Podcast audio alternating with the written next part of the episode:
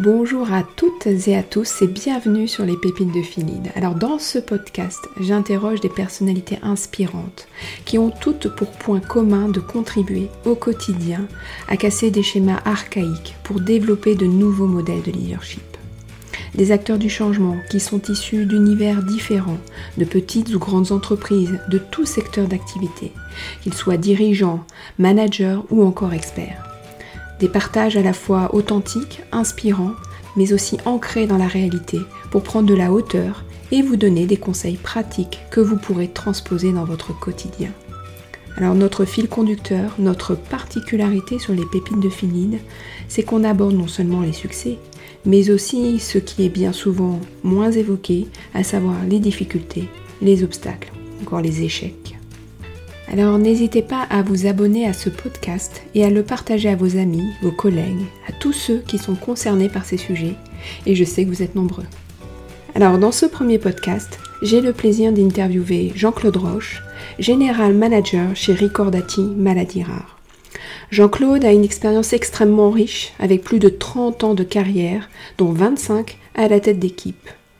Il fait partie de ces leaders qui prônent un leadership optimiste et participatif. Alors je vous souhaite d'apprécier tout comme moi cette interview qui a été réalisée dans un lieu d'exception, à savoir la salle de bar de la piscine du Molitor, et vous comprendrez d'ailleurs pourquoi en écoutant ce podcast.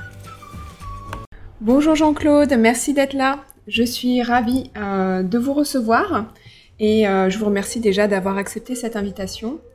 On va pouvoir euh, partager aujourd'hui à nos auditeurs sur euh, votre expérience, ce qui a fait que vous en êtes euh, arrivé là où vous êtes aujourd'hui, que ce soit à la fois les hauts, mais aussi les bas que vous avez pu rencontrer, et comment justement vous les avez surmontés. Alors ce qui nous intéresse, c'est non seulement bah, votre expérience, mais aussi votre vision et tous ces petits trucs de leader qu'on aurait tous aimé avoir au long de notre carrière.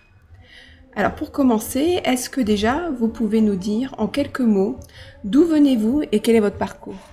Alors bonjour Sophie, merci euh, de me recevoir.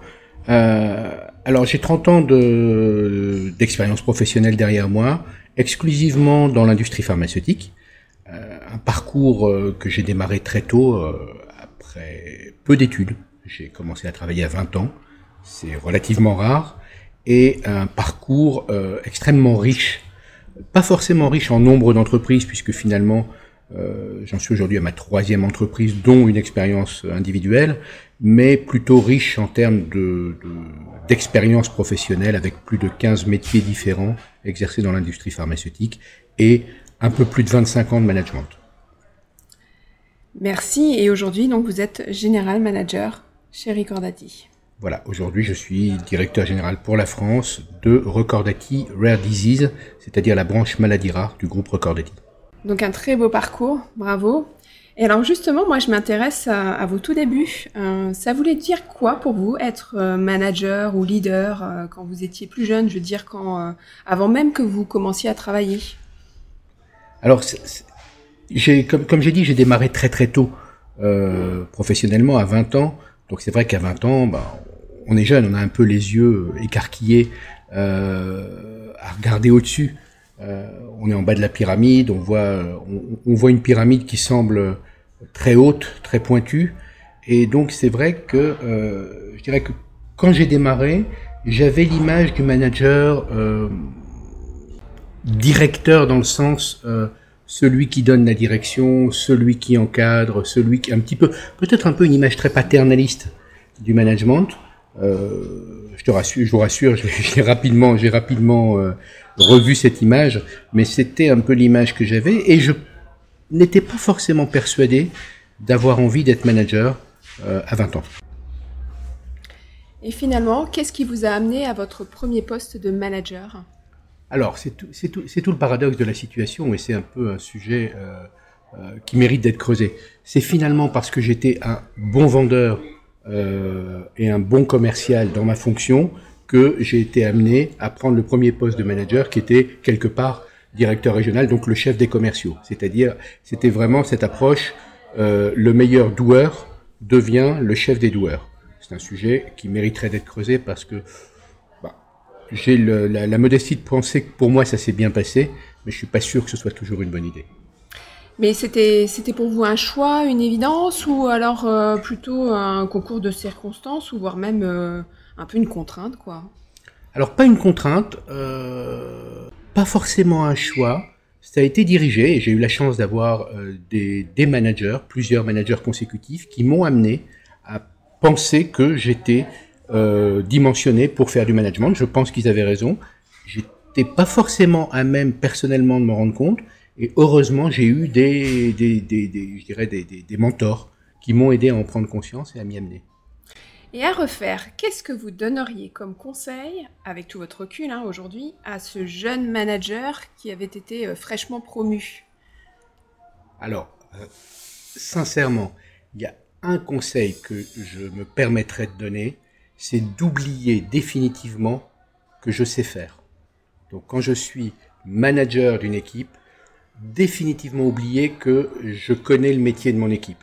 D'ailleurs, je pense, avec le recul, que euh, on est meilleur manager quand on manage des gens dont on ne connaît pas le métier. Enfin, en tout cas, dont on ne sait pas faire le métier. Il faut accepter de sortir de sa zone d'expertise, en fait, de se lâcher de ça. Certainement, pour éviter notamment de faire à la place d'eux.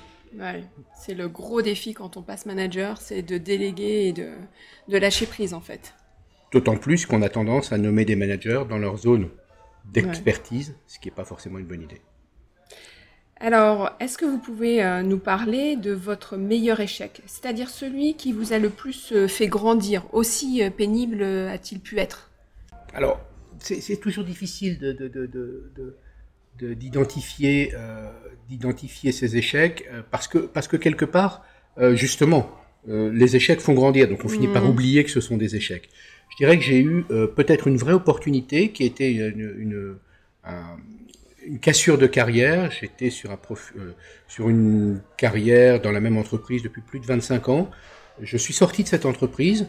Ça aurait pu être vécu comme un échec à un âge euh, proche de la cinquantaine ou après 25 ans dans la même entreprise. Et cette situation m'a réellement permis de rebondir en créant ma société, en sortant de ma zone de confort, en osant prendre des initiatives que j'aurais certainement pas osé prendre dans une structure euh, hyper euh, encadrée et organisée. Et je dirais qu'au final, euh, oui, ces situations qui sont parfois des, ruptures dans un mmh. parcours sont souvent des belles opportunités. Alors justement, comment vous avez fait pour, pour surmonter cette, cette, enfin, surmonter cette épreuve en effet? Alors, je ne sais pas comment j'ai fait, je sais que j'ai été bien entouré. Je sais que dans ces situations-là, c'est bien d'avoir un, entourage familial qui vous accompagne, qui vous aide. Euh, et puis, je dirais que euh, il y a aussi cette, euh, à un moment, il y a, un peu d'orgueil aussi. Il y a aussi cette nécessité de se dire, ok, je peux, je peux réussir, je peux faire différemment. Ok, il y, a une rupture. Donc, comment je m'appuie sur cette rupture? Pour reprendre un nouvel élan et une nouvelle direction. Donc c'est peut-être c'est peut-être de cette façon-là que ça s'est passé. Après c'est en, en, 30 secondes ça paraît ça paraît simple. C'est vrai que c'est souvent plusieurs semaines ou plusieurs mois de d'hésitation, de, doute. Mais est-ce que parmi euh, ce qui fait votre personnalité, ce qui fait vos, vos, compétences, vos aptitudes, il y a eu un atout clé justement qui vous a aidé à le surmonter? Alors, Je pense que euh, certainement la prise de recul, la capacité à, euh, à à ne pas, à ne pas euh, prendre ce qui me tombe dessus au premier degré, à prendre suffisamment de recul pour me dire que ce qui ne vient pas de moi n'est pas de ma responsabilité. Je vais le gérer, bien sûr, mais je n'en suis pas responsable en tant que tel. Et ça, cette prise de recul permet réellement de garder une forme de sérénité qui aide à rebondir plus facilement. Hmm. Et aujourd'hui, alors comment vous gérez justement le, rapport à l'échec? Parce qu'on sait euh, très clairement en France, c'est pas encore euh, quelque chose qu'on valorise beaucoup, contrairement à, euh, nos amis, à nos autres amis européens ou américains, même si les choses sont en train de bouger. Alors comment vous gérez vous ce rapport à l'échec, que ce soit pour vous, vos équipes, l'entreprise que vous dirigez? Alors, à titre personnel, je considère, j'ai tendance à toujours anticiper la possibilité, hmm. la possibilité de l'échec. Et la possibilité de l'échec et les sorties. C'est-à-dire hmm. qu'il y a le plan A, et puis le plan B, c'est que le plan A ne marche pas, et quel est le plan B pour contourner le plan A. Donc ça, ça permet d'avoir aussi euh, de, de, de, diminuer le, le, stress et de diminuer cette peur de l'échec. Après, avec mes collaborateurs, j'essaye, dans la mesure du possible, de leur octroyer entre guillemets ce droit à l'échec. Alors en théorie, ça paraît évident et c'est très à la mode de dire euh, on donne le droit à l'échec, c'est formidable. Euh, plus on, enfin, on a les grands théoriciens et puis les, les grands les grands leaders qui ont mm. réussi aux États-Unis qui nous expliquent qu'ils ont réussi parce qu'ils ont échoué. En pratique, en pratique, c'est c'est complexe parce qu'il y a quand même des échecs qui sont qui sont un peu compliqués à absorber et à accepter en tant que manager. Et euh, dans, dans, des situations qui sont justement un peu tendues, euh, où on est euh, face à un obstacle, une difficulté ou face à un échec, quelles sont vos astuces pour garder justement la tête, la tête froide? Je suis sûre que vous en avez. Vous avez forcément des astuces avec le niveau de responsabilité qui est le vôtre. Alors à très court terme, respirer un grand coup. Ouais. Ça c'est sûr. Il y a, y, a, y a, une astuce que qu'un de mes managers m'avait m'avait euh, soufflé c'était de ne jamais réagir à chaud. Ouais. Et euh, que ce soit pour répondre à un, à, à un, collaborateur, que ce soit pour gérer une situation de crise, sauf bien sûr si euh, s'il y a un incendie. Ouais. S'il y a un incendie, on, ouais. on réfléchit pas trop longtemps, on prend l'extincteur et on essaie d'être actif. Mais euh, l'incendie, c'est quand même pas hyper fréquent et très souvent, c'est plutôt un feu qui couvre. Donc plutôt que de l'éteindre en choisissant le mauvais extincteur, celui qui va, qui va plutôt euh, attiser le feu, il vaut mieux dormir dessus une nuit, réfléchir, prendre le temps et revenir avec euh, des embryons de solution. Et c'est vrai que ça permet justement de, de, de, de, de baisser la pression et très souvent, au bout de quelques heures, au bout de 24 heures, euh, le fait d'avoir baissé la pression permet déjà d'envisager des embryons de solution, en tout cas mmh. d'entrouvrir des portes. Là où, à chaud, on voyait que tout était fermé. Ouais, en fait, en baissant la pression, on y voit plus clair quand même. Ouais. On prend de meilleures décisions, quand même, mine de rien. Ouais. Mmh. Et de manière générale, qu'est-ce que vous faites pour gérer votre stress? Je dors. Vous dormez beaucoup Alors, c'est très vrai. Alors, je dors pas beaucoup en volume, en nombre d'heures. Par contre, je dors souvent. Mmh. Et il peut m'arriver de... Il m'arrive quasiment tous les jours de faire des siestes, y compris au bureau. Et euh, en période de tension élevée, j'ai tendance à les multiplier. Alors, elles sont courtes, hein, elles font 20 minutes, mais euh, j'en ressors euh, énergisé, calmé. Et très souvent, et très souvent, j'ai constaté qu'après 20 minutes de sieste, il y a une ou deux pistes qui, qui se dégagent. Ouais, comme quoi, il n'y a pas besoin d'aller chercher compliqué, en fait. Comme quoi, Des il semblerait que le cerveau continue à travailler.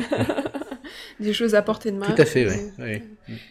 Et euh, moi, j'aimerais bien connaître aussi une autre facette de Jean-Claude Roche, peut-être un petit peu euh, moins connue. Euh, Est-ce que vous avez des hobbies, des passions particulières qui en disent long sur votre personnalité et qui font le lien finalement avec ce que vous faites aujourd'hui?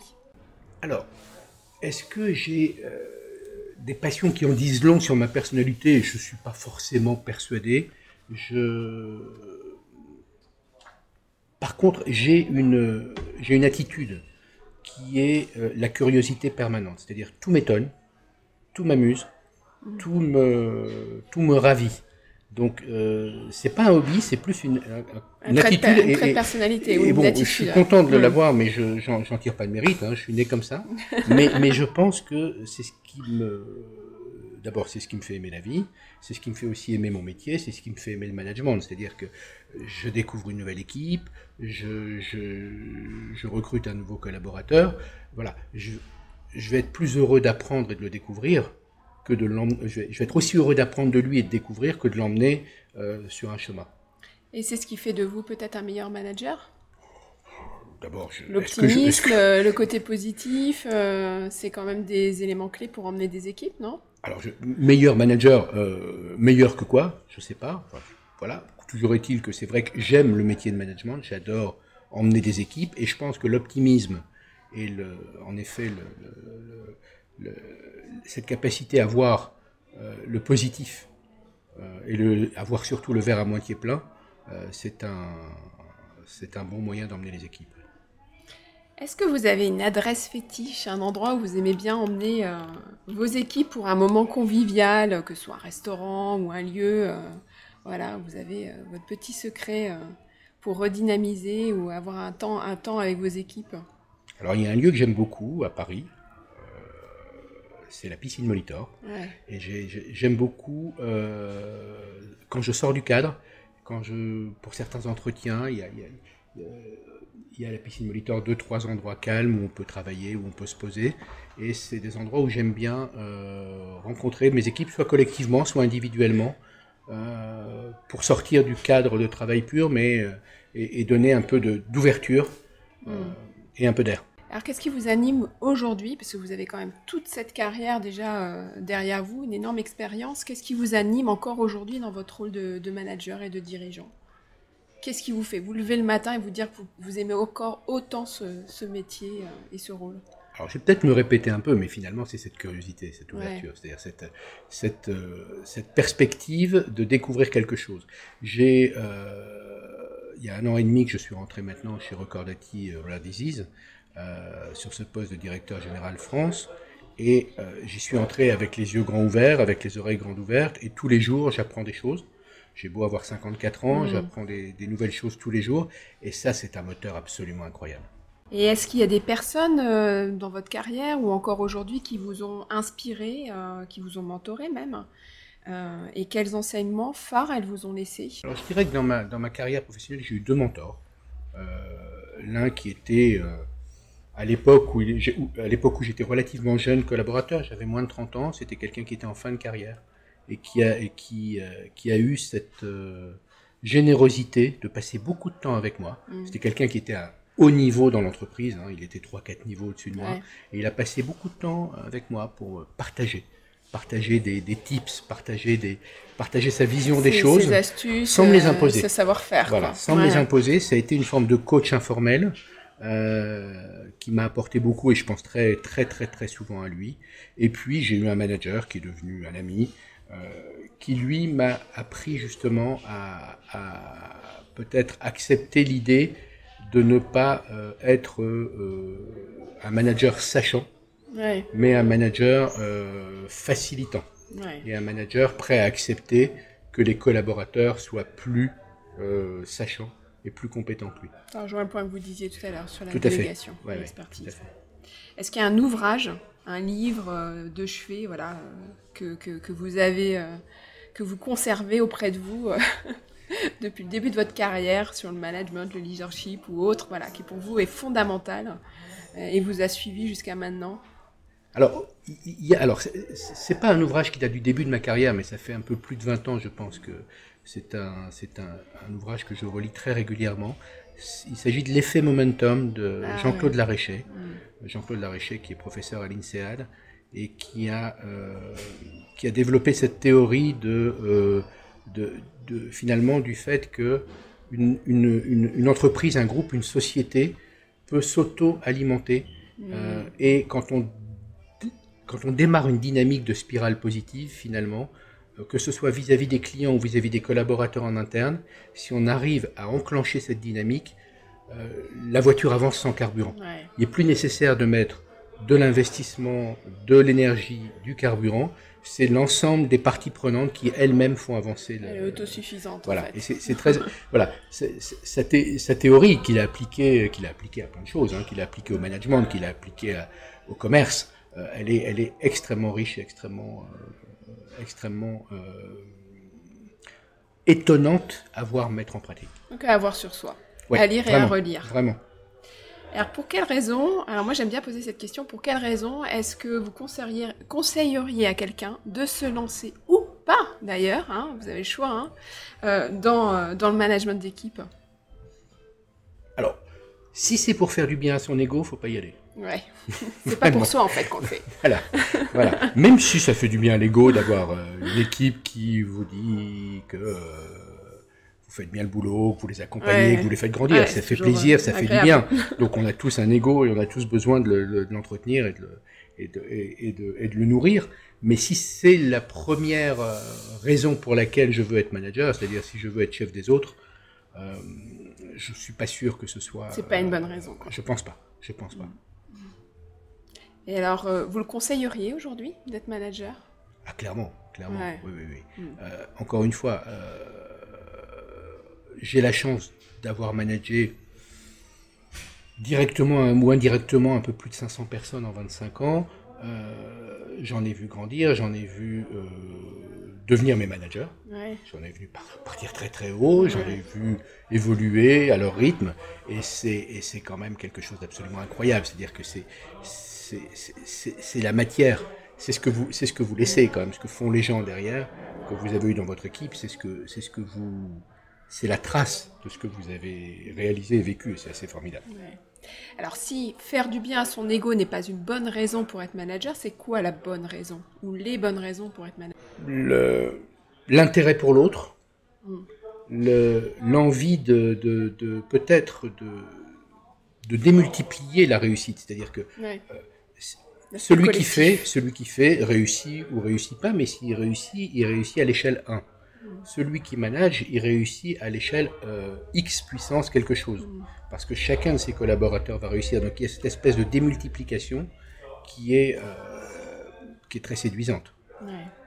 Tout à l'heure, on parlait d'un livre. Euh, est-ce que maintenant vous avez un, outil, un outil de management à partager, qui, sur lequel vous vous appuyez peut-être souvent, voilà?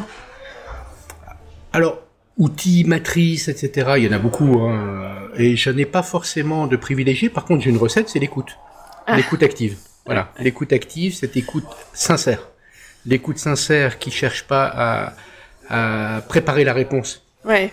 euh, pendant le temps d'écoute, mais qui réellement cherche à comprendre le point de vue de l'autre. Ouais. Et je pense que c'est vrai en commerce, c'est vrai dans la relation commerciale, mais c'est beaucoup plus vrai. Et ça doit être beaucoup plus sincère en management. Oui, puis c'est vrai dans la vie de tous les jours, en fait. Je pense que l'écoute active, c'est vraiment le gros défi hein, dans nos relations aux autres. c'est clair, oui, c'est clair.